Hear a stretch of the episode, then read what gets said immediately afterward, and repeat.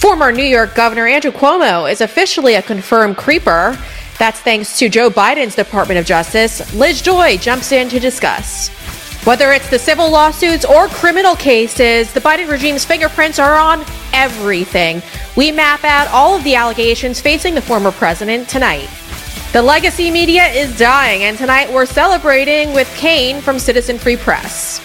Warmongers are preparing to send your children to the Middle East to fight another one of their wars. We discuss the latest. All that and more on The Breanna Morello Show.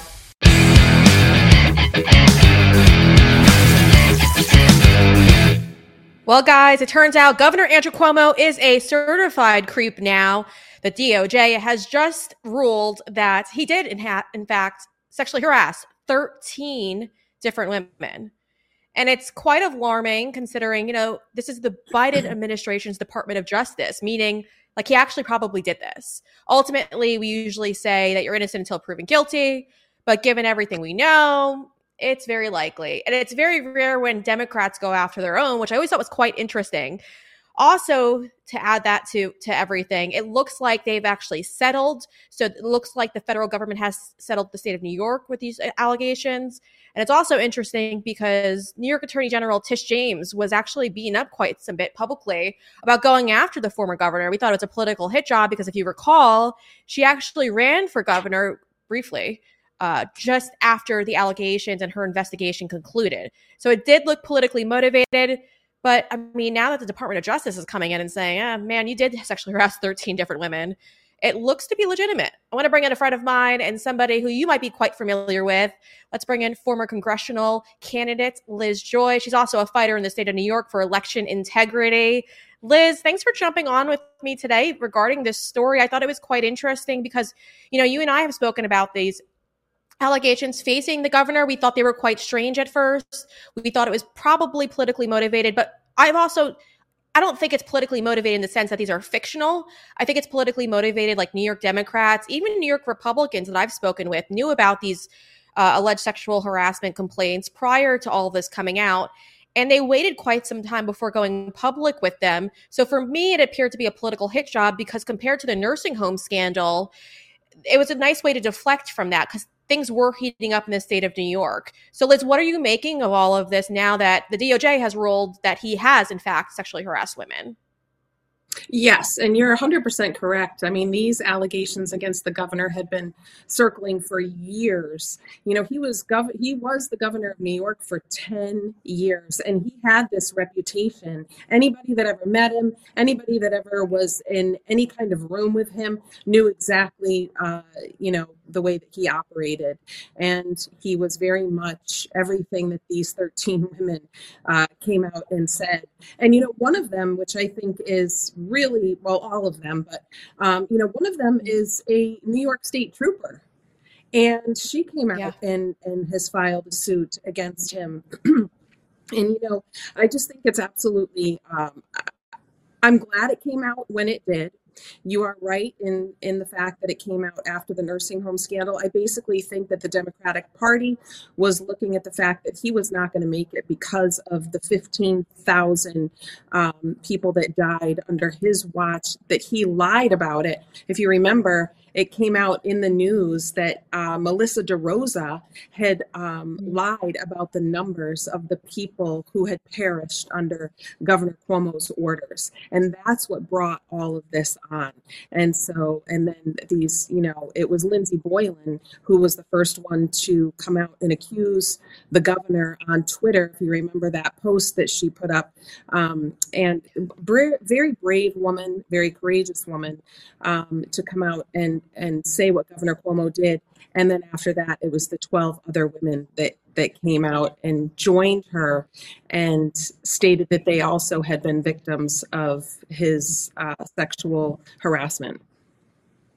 Yeah, Liz, you, you mentioned Lindsey. Lindsey was one of the first accusers to come forward publicly. We actually have her tweet where she reacted to this report that just recently came out regarding the Department of Justice and their investigation. Uh, that is perfect. That this is the tweet right here.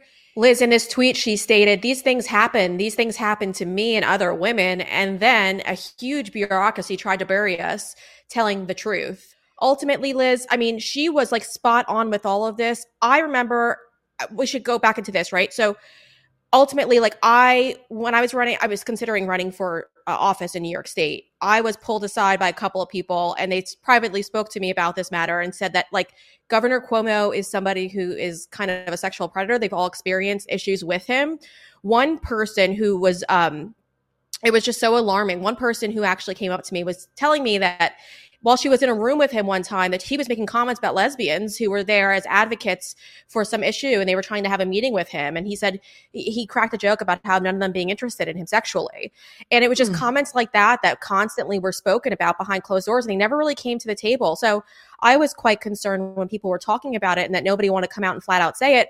But also, Liz, when I was working in New York, I will never forget this. Every year, if you're an employee working in the state of New York, you have to take these yeah. tedious uh, sexual harassment courses. And it's laughable only because he is the person who implemented it. So he wanted everybody else in the state of New York to take courses about sexual harassment, but he himself was guilty of it. He was doing it to his own employees. Liz, your reaction to that?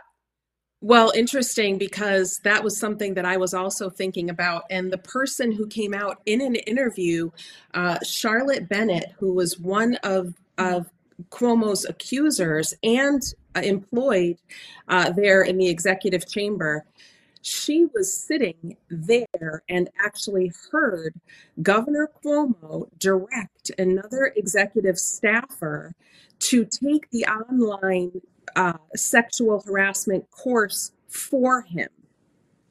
And she gave, she actually spoke about it in an interview saying that the governor didn't even take the test that is required of every single New York State employee. He didn't even do it. He directed someone else to take it for him. She was there in the executive chamber when it happened, and she spoke about it in the interview and said that, his, that the staffer even made a joke and said, I can't believe I'm taking this for you. And when she had finished the course for him, all he did was sign the certificate. So again, you know, we get back to all the things that we're seeing um, in New York State and really across the country with Democrats, and that is rules for thee, but not for me.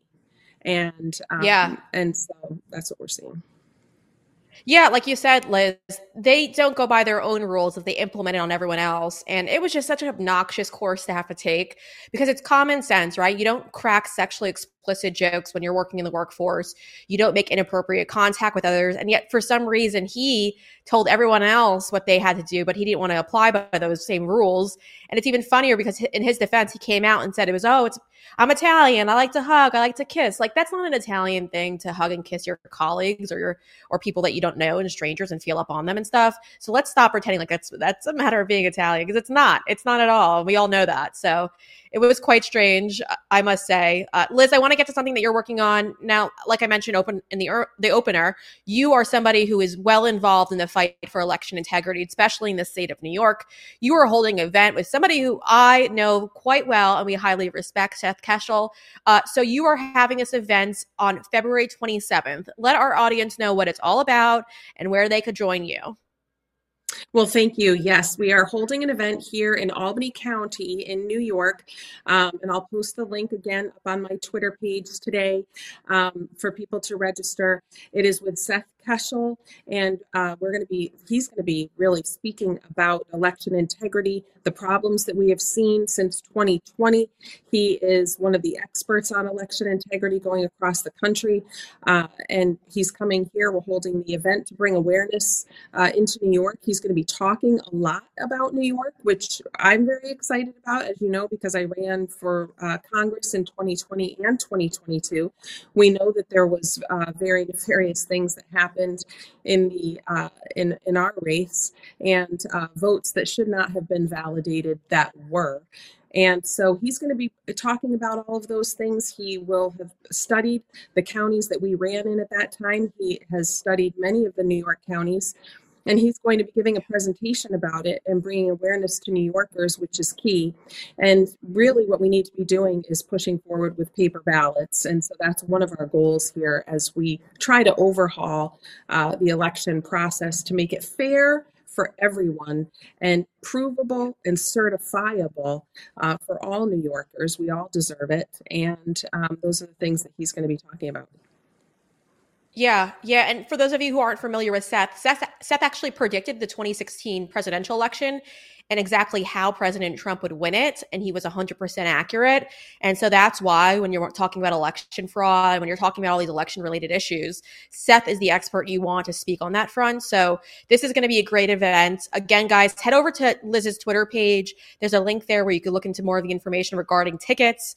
I would highly recommend you go. Liz is a great person. I highly support her. I love her to pieces. And Seth is another great human being who is really in this fight for election integrity, travels all around the country, telling so many Americans how we could push back and how we can make sure that our our our elections are, you know, legitimate at this point. And so this is very important. And I highly recommend everyone going over to Liz's Twitter page. It is on your screen right now and give it a look. Liz Joy, thank you for joining us. We greatly appreciate you.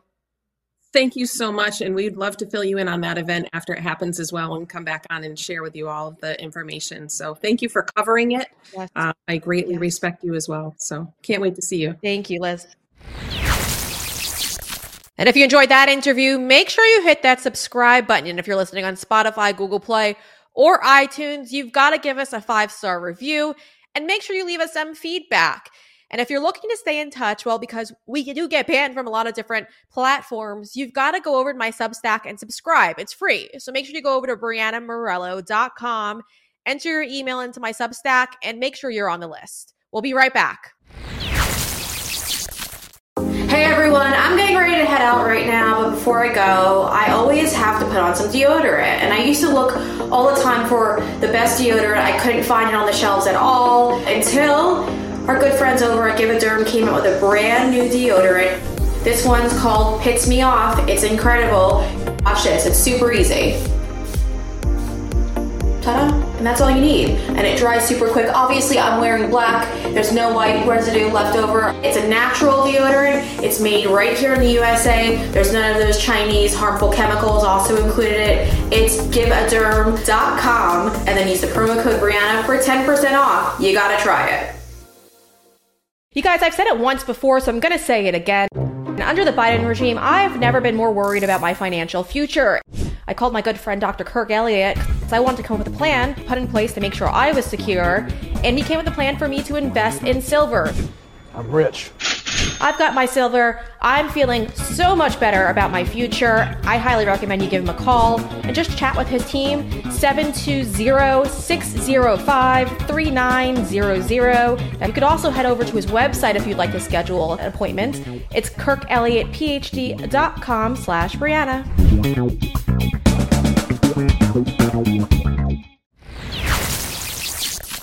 There's a political hit job being led against the former president of the United States, and it has the current president and the members of his regime's fingerprints all over it. And I'm going to map it all out for you guys so you understand how corrupt this new regime is. Ultimately, let's discuss what's going on. Now, many of you are well aware that the former president is facing both criminal and civil cases all around the country. Now, these didn't just randomly occur, these didn't just randomly pop up. The Biden administration looks to be pushing these things forward, and we have some proof, right? We brought the receipts forward, and we're here to break it all down for you right now. Now, let's jump into the first thing. If you guys remember, last week, President Trump was told by a jury that he has to pay $83 million to E. Jean Carroll. You might remember her. She's the woman who said that rape is considered sexy to some. And she's also posted a lot of delusional tweets, and that's putting it nicely.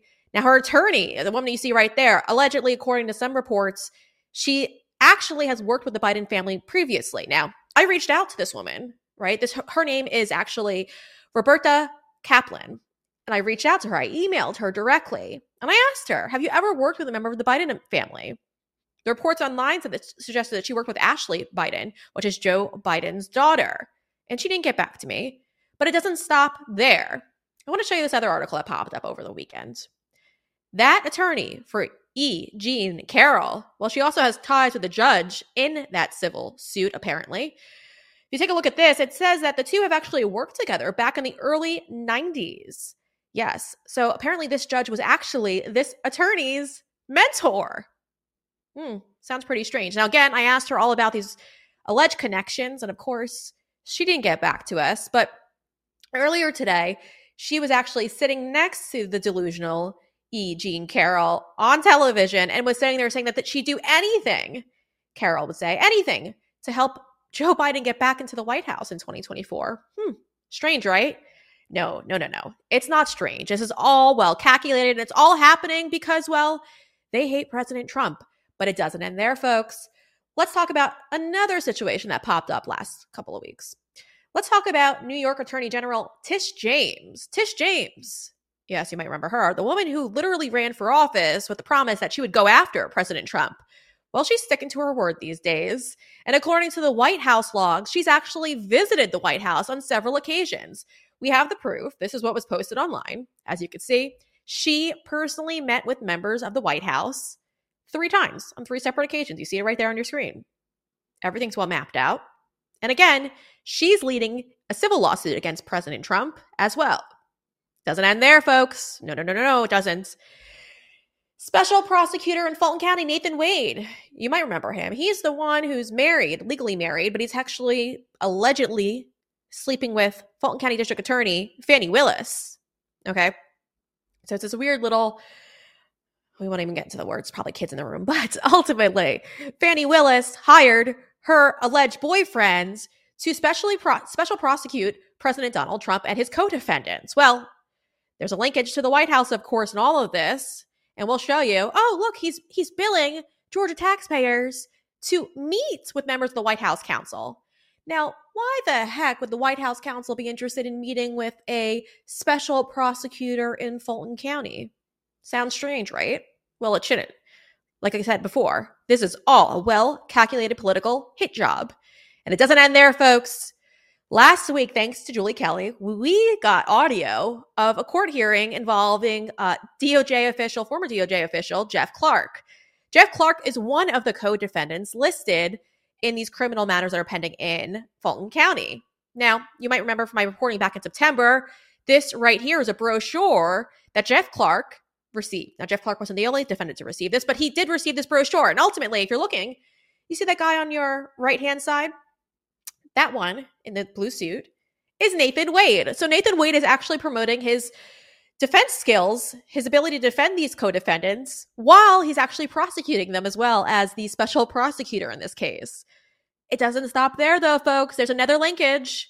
We're gonna we're gonna play the audio that I described earlier that was released by Julie Kelly on Twitter. And it was quite interesting because ultimately, Jeff's legal team apparently found some connection to the White House sending letters. Let's take a listen. Is there something actually in writing that shows communications between the office and the White House counsel? Uh, we did get a letter from the White House counsel's office. All right, so about logistics and procedures, as stated before. All right. So it's just that you're saying the sole written communication, whether by text, whether by email, whether by written correspondence, solely consists of one written letter. Written, written letter, well, there's two written letters, Your Honor, um, about procedures, about how we interviewed, whether it was a two-type process with former or current White House officials.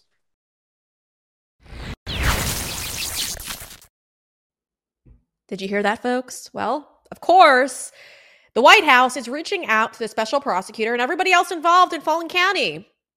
Now, what do they say? Hmm, we might know shortly. I can only imagine that possibly, possibly, and this is just allegations, this isn't anything that I have confirmed, but possibly somebody else might have gotten their hands caught up on those letters. But ultimately, it's all going to come to the surface because the truth always finds its way to the surface. But listen, ultimately, the Biden administration is literally leading several different matters, criminal matters, civil matters against the former president. We've never seen a well orchestrated hit job like this before. And it's quite disturbing. But it's going to continue to happen because mostly the, members of the corporate media, they're covering for all of them. They're not reporting on all of this. These connections to all of these criminal and civil cases, they refuse to discuss it. Now, ultimately, that's just some of the, the, the connections that are taking place right now ultimately there's significantly more and it's going to come out in the next cu- couple of days.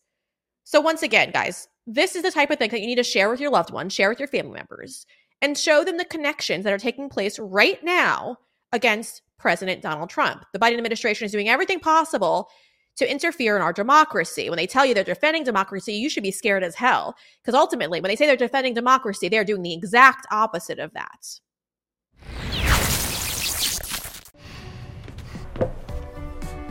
Looks like you've been sleeping well. Megan, he's back. The My Pillow guy. And you're looking good. Still feeling good. Well, just when you thought it couldn't get any better, we've got the best pillow ever, My Pillow 2.0. When I invented My Pillow, it had everything you'd ever want in a pillow. Well, now there's new technology that makes it even better. My Pillow 2.0 has my patented fill combined with a cooling fabric with temperature regulating thread. My Pillow 2.0 is truly the next generation of My Pillow. Now's the time to go to mypillow.com or call the number on your screen. Use the promo code to save 50% on your MyPillow 2.0. Not only that, for a limited time, your entire order ships absolutely free. You're sleeping even better. And cooler, too. And you're looking good. Feeling good. I knew you would. MyPillow.com. You guys, I've said it once before, so I'm going to say it again. And under the Biden regime, I've never been more worried about my financial future. I called my good friend Dr. Kirk Elliott because I wanted to come up with a plan put in place to make sure I was secure, and he came with a plan for me to invest in silver. I'm rich.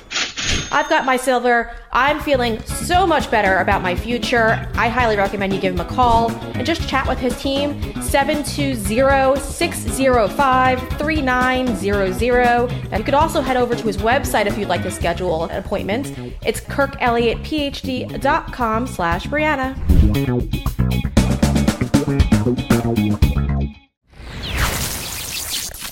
Journalism industry is basically in a free fall. Today, the Los Angeles Times laid off 115 employees. They wiped out their entire DC bureau in an election year. They laid off pretty much all of their sports teams. They killed their entire tech and business section. They laid off breaking news writers, social media editors. The list goes on. But what's really dark is this is just the latest in months and months and months of layoffs in the media industry. In fact, tens of thousands of journalists have been laid off in the past year. Major media companies like BuzzFeed News have completely shuttered their news operations. Time magazine also just laid off a ton of people, and oh, Sports Illustrated basically shut down last week. Pretty much the entire digital media ecosystem that myself and a lot of other millennial journalists came up in has been completely hollowed out. And it's not just digital media sites, local news has been obliterated. The newspaper industry is cratering. Radio is essentially dead aside from NPR, which has been gutted. Meanwhile, hundreds of workers at Conde Nast, the parent company of pretty much every major magazine from GQ to Vogue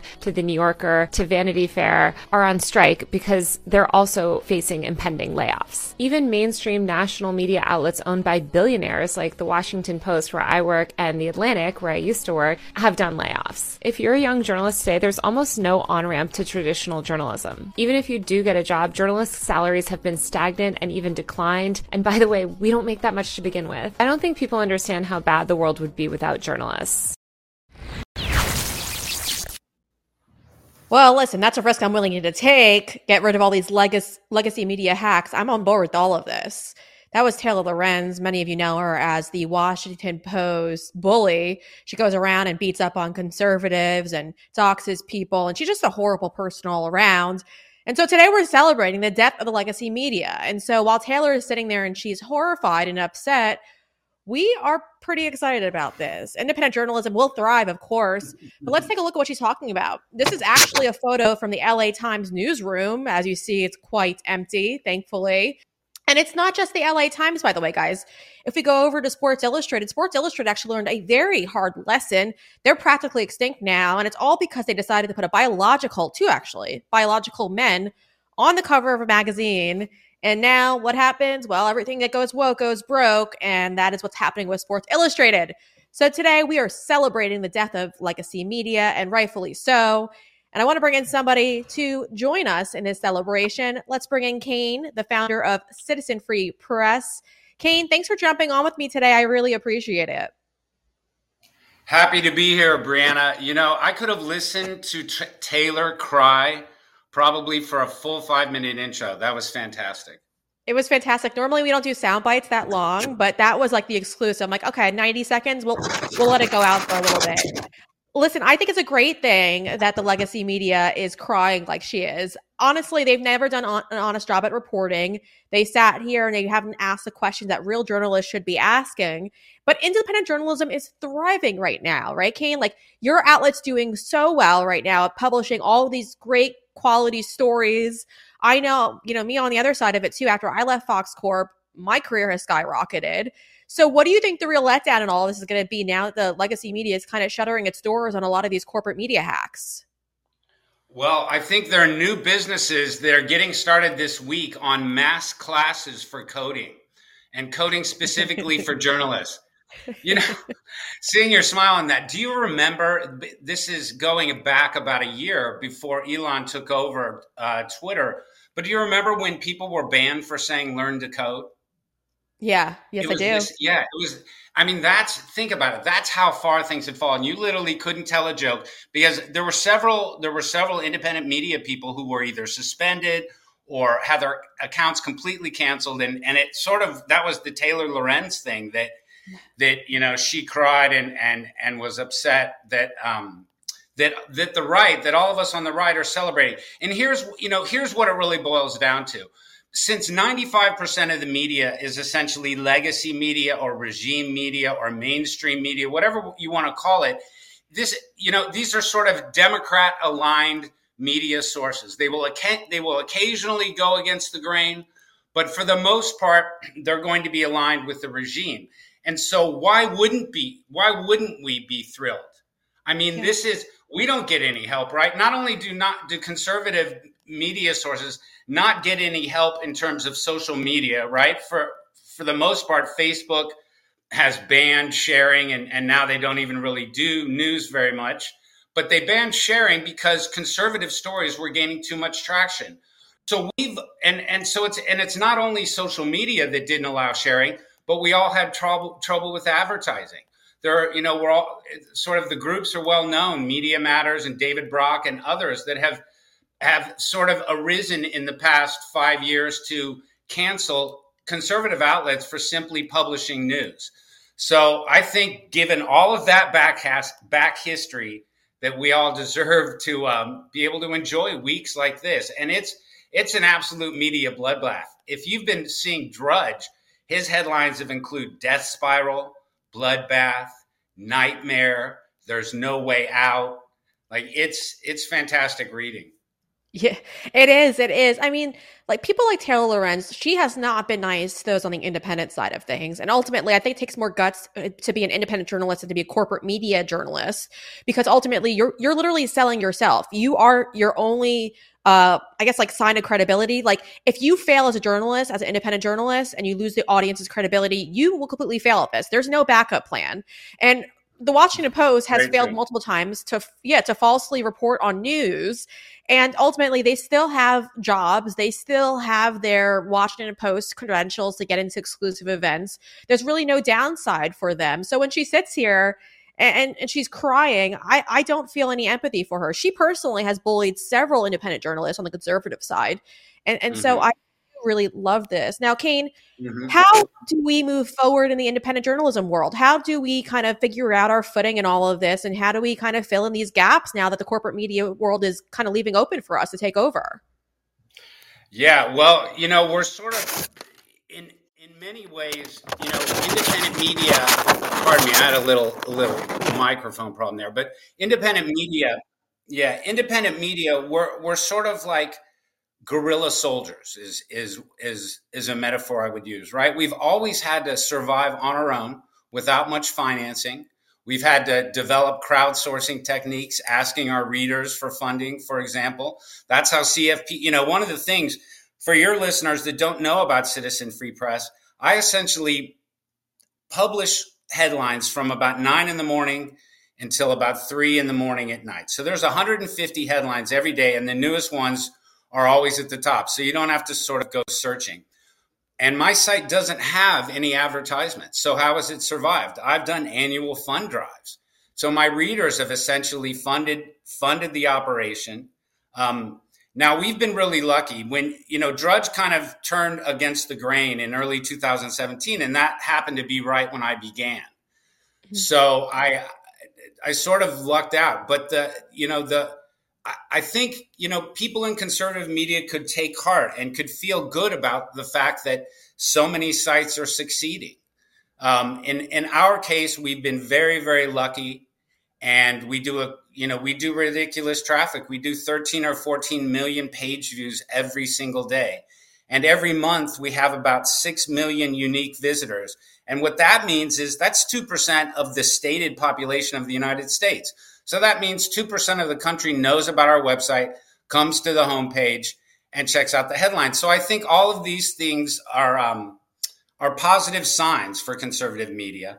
As for a way going forward and a pathway, you know, back to your question, as I said, I think you know we're used to to fighting for scraps and and learning how to you know get our views out there without help and without big funding.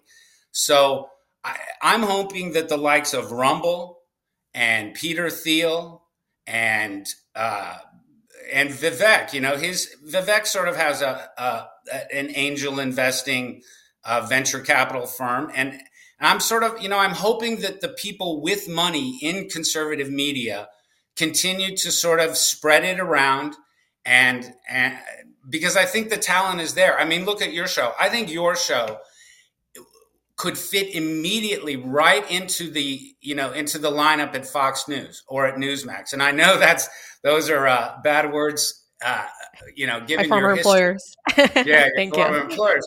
But the point is, you're doing this. You're doing amazing work out of your apartment after having you know had four or five years experience in the industry. You're doing amazing journalism, a, a top-notch show on a very low budget and mm. you know and the the production quality is very high it's impressive it's impressive thank you Thank you. Well, it's, it's very easy, and I'll bring this up because we're going to talk about it tomorrow. It's very easy to do good journalism, right? So ultimately, I fill these things out all the time. So this is a FOIA request. This is a spot, response that I got from the FBI, and this is what I do all the time, right? It's super easy to do real journalism to to to find actual stories. This one's about the the man in Utah who was shot and killed by the FBI. Now I have requested multiple times from the FBI their body cam footage. Now ultimately, and I'm also requesting from local PD. Now ultimately, I know like FBI doesn't actually wear their SWAT team doesn't wear body cams, but I want them to admit it because they don't want to admit that their agents don't wear it. Right. So Right. The reason why I'm saying this is because all of these these corporate media journalists they would never do something this this mm. uh real. I mean this is like this is this is straight up like this is to take off some top people at the FBI that I keep asking that I'm potentially going to file a lawsuit against them and that bothers them so much the corporate media world, they won't touch that. They won't even try yeah. to, to ruffle up a little bit of feathers over at the Bureau. And so that's the different, right? Difference. Independent journalism, there's no one that's going to hold, that's going to be over my head telling me what I have to say, what I have to do. And I've been in the corporate media world before. Uh, we, you know, we mentioned two of my former employers. I also worked in local news, and I'll get to that in a second too. But uh, there's nobody who's calling me on an right. editorial call telling me what to say. And Kane, you've sat in for those calls as well. They're literally, and you could d- describe it if you'd like, they're literally calls that tell you what the spin of the day is and how the anchors need to kind of, and the producers need to kind of angle all their stories, right? Kane, you, you're familiar with these discussions on editorial calls. That's correct? Yeah, I, I am familiar. You know, my background with CNN before I got into finance and then before before I got into journalism was with I was with the Lou Dobbs show. So it was money stuff. So there we weren't really worried about upsetting people, but absolutely I'm familiar you know there are certain there are certain lines you can't cross there's a story that was on drudge yesterday about the what led that their editor in chief to leave and it turns out it was the publisher who is a who is a billionaire former physician and that publisher had another physician friend and la times was going to publish an article about a dog bite involving that billionaire and and patrick I, I forget his last name but the the owner of the la times eh, sort of interceded and, and, and didn't want the LA Times to publish the story so it wouldn't embarrass his friends. So that's a small example of how, yes, absolutely, the powers that be. When you're an independent journalist and you aren't you you aren't subject to the whims of advertisers and and and you know big money calling you as soon as you get off the air. When you aren't subject to that, you can chase down leads. You can cover stories like January sixth. Um, you you can cover topics that are completely ignored for all kinds of reasons by the mainstream media, And it's and it's why I said in the you know in that previous my previous response that we have to have money coming into this sector. You know, listeners and readers have to be willing to support have to be willing to support independent journalism. And then we need the rich guys. We need Peter Thiel. We need Rumble. We need we need the rich groups to sort of spread money around and uh, and help conservative journalism succeed. Yeah, yeah, I agree with you on that front. It's it's crazy what you see in the newsroom and you see what happens behind the scenes and I think I think most of our audience is quite well aware of that at this point because they are turning to independent journalism, but like I don't I and I know you're not fearful either. Like I'm not fearful of, of my job ever mm-hmm. kind of diminishing because we are always in need. Journalism is always going to be in need. It's just what kind of journalism you're willing to do, which is kind of going to shift things around a little bit. Um, I'll give you a good story too. So I worked in local news. I worked at two local news stations too before I went back to Fox. So one was in West Palm Beach, one was in Tampa, and it, one of the newsrooms. Uh, right before we did our afternoon broadcast, this was right before COVID even started happening, before we even had a confirmed case here in the United States one of the anchors was like, come into the, the uh, studio. I want to show you guys like what I want. And he was doing all these dramatic turns and all these dramatic things and was like, then we got to dim the lights on this corner because I'm going to. And then ultimately, after he finished mapping out what he wanted us to do and how to follow him around the studio with the cameras, he said, I want to scare the shit out of everyone tonight. and we knew nothing about the COVID virus. And I'm just like sitting there, like, what the heck is this guy talking about? And then, you know, fast forward, all of these people took in money, all these, not people, these networks took in money from the Biden regime to promote the jabs and all these other things. So it's just quite interesting about how everyone's kind of fallen the line. You don't really see that with independent journalism. Uh, I could speak for myself. There's no there's no COVID money pouring in for me to push any vaccine onto you guys, and I don't think I'd ever take it. I don't think I know I would never take it. Uh, but ultimately, yeah, it's it's quite concerning. I know our jobs are quite secure, so I just chuckle at all these people as they sit here and run in circles and panic. Because Kane, yeah. for people like you and me, this is a time to celebrate. This gives us more credibility, a, a larger audience, because there's more of a desire for the truth. And so I know you and I are both thankful for that. And we're thankful for everything that you do as well at Citizen Free Press. You guys got to head over to his website. It's amazing. You find every interesting story, unique story, and you seem to always put it up on your page before anyone else. And so if you're looking for the news in a hurry, this is the best website to turn to. It's citizenfreepress.com. Kane, thanks for jumping on with us today. We really appreciate it. Yeah, it was a great appearance. Keep up the good work. Your show is fantastic, and um, and we look forward to more uh, more crying episodes from Taylor Lorenz. I do too. I know. We'll get you back on if you see any more crying videos because you and I both have to celebrate them when we see them. Thank you, Kane. After a long day of filming, I've got to somehow take off all this makeup, but make sure that I put the nutrients back into my skin that it desperately needs. So I found this new skincare line. I have to tell you all about it. GiveADerm is all natural products. I use it twice a day. I use it in the morning and I also use it before I go to bed. First up, we have this clay cleanser. This is amazing because it takes up all of your makeup and it smells good too. Vitamin C is so important for brightening your skin. I also used to get super bad acne, and so it's helping, um, I guess, kind of like blending my acne scars a little bit so they're not so bright anymore. Here it is. It's the vitamin C serum. Just little pumps and put it on. And then don't forget your neck. Now moving on to step three. That is their uplift serum. You don't have to do that much so many times I have like these high-end products and I'm clogging my pores and you can see it. It's literally always around here and around my nose area. But for some reason, maybe it's just because it's natural and it's not all that garbage chemicals that are into it, it seems to clear it up so well. Step four, it's the bamboo mist. It feels so amazing on your skin. I mean, you could literally name all these products that are in it. Definitely also like a cooling. See? And then this one, it's called Nourish. It's like this amazing cream, super light. You don't need that much of it. And always make sure you get under the eye area, not in your eyes. GiveADerm has done miracles for my skin. I highly recommend it to everyone, men and women, because guess what happens if you don't take care of your skin? It looks like you're aging quicker than what you really are aging. Natural products, all made in the USA. They don't support any of the garbage that comes out of China. It's not going to be found in your products. I promise you that. You have to get this product. Click down the link below. GiveADerm is the product name, and the promo code for 10% off right now is Breanna.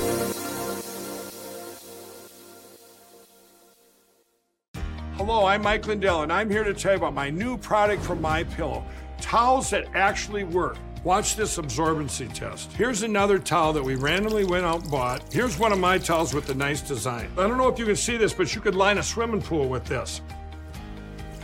I mean, this is crazy. Get rid of it. Towels that actually work. What a concept. I'm interrupting this commercial to let you know you can get our six piece My Towels, regular $69.98, now only $29.98. Or you can save 25% on our brand new kitchen towels, made with the same technology as our famous My Towels. Also, we have bath sheets, bath towels, washcloths, hand towels, and so much more. And the best part, with your promo code, your entire order ships absolutely free. So go to mypillow.com or call the number on your screen. Use that promo code to get deep discounts on all my towels. And for a limited time, your order ships absolutely free. Tragic news over the weekend three Marines were killed in a drone attack in Jordan. Now, before we get to the details as to why this even took place in the first place and why the United States is even in Jordan, we're going to discuss some of the background. So, ultimately, the Pentagon is now investigating these three deaths and believe there's over 20 Marines injured.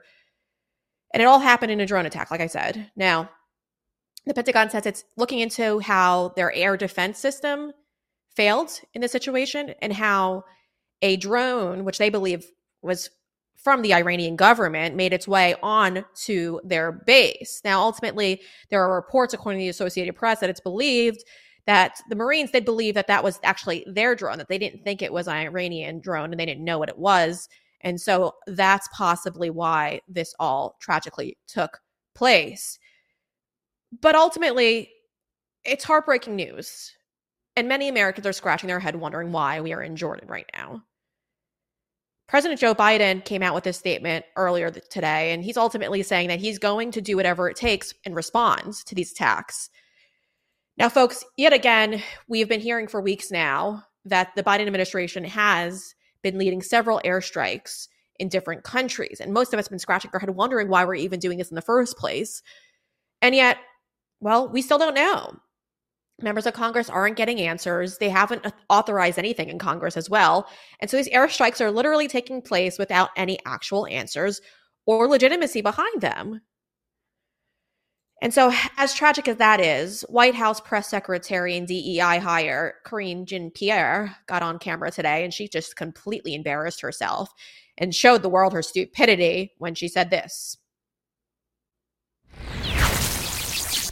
What I will say, our deepest, uh, obviously, our deepest condolences uh, go out, and our heartfelt condolences go out to the families uh, who lost uh, three, three brave, uh, three brave, uh, three brave of three folks who are, who are military folks who are brave, who are always fighting, who are fighting on behalf and of this administration of the American people. You see what happens when you hire people based on their sexual preference and race? That's what you guys get. You get a moron who sits there and says that these folks, no, they're not folks, they're Marines. They're people who literally died in line of duty. And we're going to find out why soon. But ultimately, the Biden administration placed them there. And we don't even know if they really should have been there in the first place. And again, these Marines didn't die for the administration, they died for this country and to fight for us. So how dare you get up there and say some stupidity like that? That woman is an absolute disgrace. But let's get back to the core of all of this. The warmongers are out and they're trying to justify going to war with Iran. And well, let's take a look at these two tweets. Lindsey Graham, again, hit Iran now, hit them hard. Senator Cornyn, look at him target Tehran. I mean, these people are idiots. They're absolute idiots, guys. These people are sitting here and they're telling you to go and start another war. They want to go to war with Iran. Right now, our our military is beyond weak. This is an incompetency, right? We're not watching these drone attacks and going, "Oh, this is so strange. How did this take place?" Ultimately, we have seen again and again and again our military and our defense system completely fail. And so while they continue to push for us to go into war with Iran, the reality is the United States of America is not prepared for war. We have sent off all of our weapons right now to countries like Ukraine and Israel. We are not prepared for it in that sense. We're also not prepared because of all these DEI hires, these people they promoted based on their their race, sex, and gender. They don't have the qualifications to fight. They don't have qualifications to defend you or I. And we know this because we continue to see endless mistakes being made by members of this administration. We could talk about the Chinese spy balloon that traveled all across the United States, filming and recording and gathering other pieces of intel and giving it back to the CCP because the Biden regime allowed that to happen. We saw the withdrawal from Afghanistan. We saw, sadly, two Navy SEALs lose their lives last weekend as well. And so ultimately, this is what we have going on here. We have a regime that continues to fail. They cannot lead this military. They're incapable. They're incompetent. And they're continuously making mistakes like the ones that we just saw again this weekend. It's a tragedy. It's heartbreaking. But again, why are we continuing to push Iran to go to war with us? That is the question every American should be asking. Now, how will the United States respond to losing these three Marines? Well, probably with more violence. And that's the heartbreaking part in all of this. Now, their lives should be honored and the respect should be paid, absolutely. But the reality of it is the United States is not the superpower that we once thought it was. We continue to see it with wars in Afghanistan, wars in Iraq. And ultimately, and I've seen many people on Twitter talking about it, they are infuriated and they're calling for Joe Biden to strike back. But we are not prepared to strike back. We need to think. We need to understand why were we there in the first place? Why did our air defense system fail? These are all logistic question, legit questions that need to be asked right now before we sit here and justify going to war with another country in the Middle East. So take a second, breathe, before you say that we need to go to war with Iran and start World War III. And remember, Joe Biden's polling numbers are horrific right now. If you look at it, he's actually polling at 33% according to this latest poll. 33%, guys. Now, listen, our economy is in the gutters right now. His polling numbers are in the gutters as well. So, what do you do when you're a president looking to get reelected and you're looking to change that? You start World War III, guys. And ultimately, I can't help but to think there's a correlation between all of this. I know many of you are at home right now worried as well, and I am too. But we need to be calm. We need to think. If we've learned anything from Afghanistan and Iraq, it's to never let the government manipulate your emotions into going into a war. And while Sleepy Biden just sits around and sits here and tells everyone that we're going to go, we're going to get revenge, we're going to go after these people who caused these this tragic death, we need to think. This man has nothing to lose. He has no kids serving in the military. He doesn't even care that these people have died. He never even went on camera to talk about these these three Marines' deaths. You have his press secretary referring to them as folks. No, they're Marines, not folks. They are men and women potentially who just lost their lives in these attacks. Pay your damn respects. But honestly, listen, guys, I don't expect much from this administration.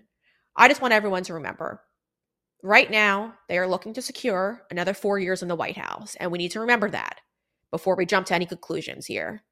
So calmly with your logic before you jump back and say we need to respond, we need to be the global superpower and respond to this, think are we really prepared to go to World War III right now? I want to let our audience in on a little secret. I'm saving hundreds of dollars each year after switching over both of my lines to Patriot Mobile. Yes, so now my business and personal line are with Patriot Mobile. Now, Patriot Mobile uses the same towers that you're probably already using now, except it's less expensive. So, my 5G towers that I love to use my old provider, I'm still using them now. I'm just paying significantly less money to do so. And on top of it all, Patriot Mobile believes in the same things you and I believe in. They have the same morals. So they donate to causes that are like pro life causes, veteran causes, and even the NRA. It's incredible. So I highly recommend you head over to patriotmobile.com right now, take a look at their plans, and sign up. And today, if you sign up and use promo code Breanna, they're going to waive the activation fee. Yes, you heard it right. They're going to waive the activation fee. Just make sure you use promo code Breanna, B R E A N N A. You guys, I've said it once before, so I'm going to say it again. Under the Biden regime, I've never been more worried about my financial future. I called my good friend Dr. Kirk Elliott because I wanted to come up with a plan put in place to make sure I was secure, and he came with a plan for me to invest in silver. I'm rich. I've got my silver. I'm feeling so much better about my future. I highly recommend you give him a call and just chat with his team 720-605-3900. And you could also head over to his website if you'd like to schedule an appointment. It's kirkelliottphd.com slash Breanna.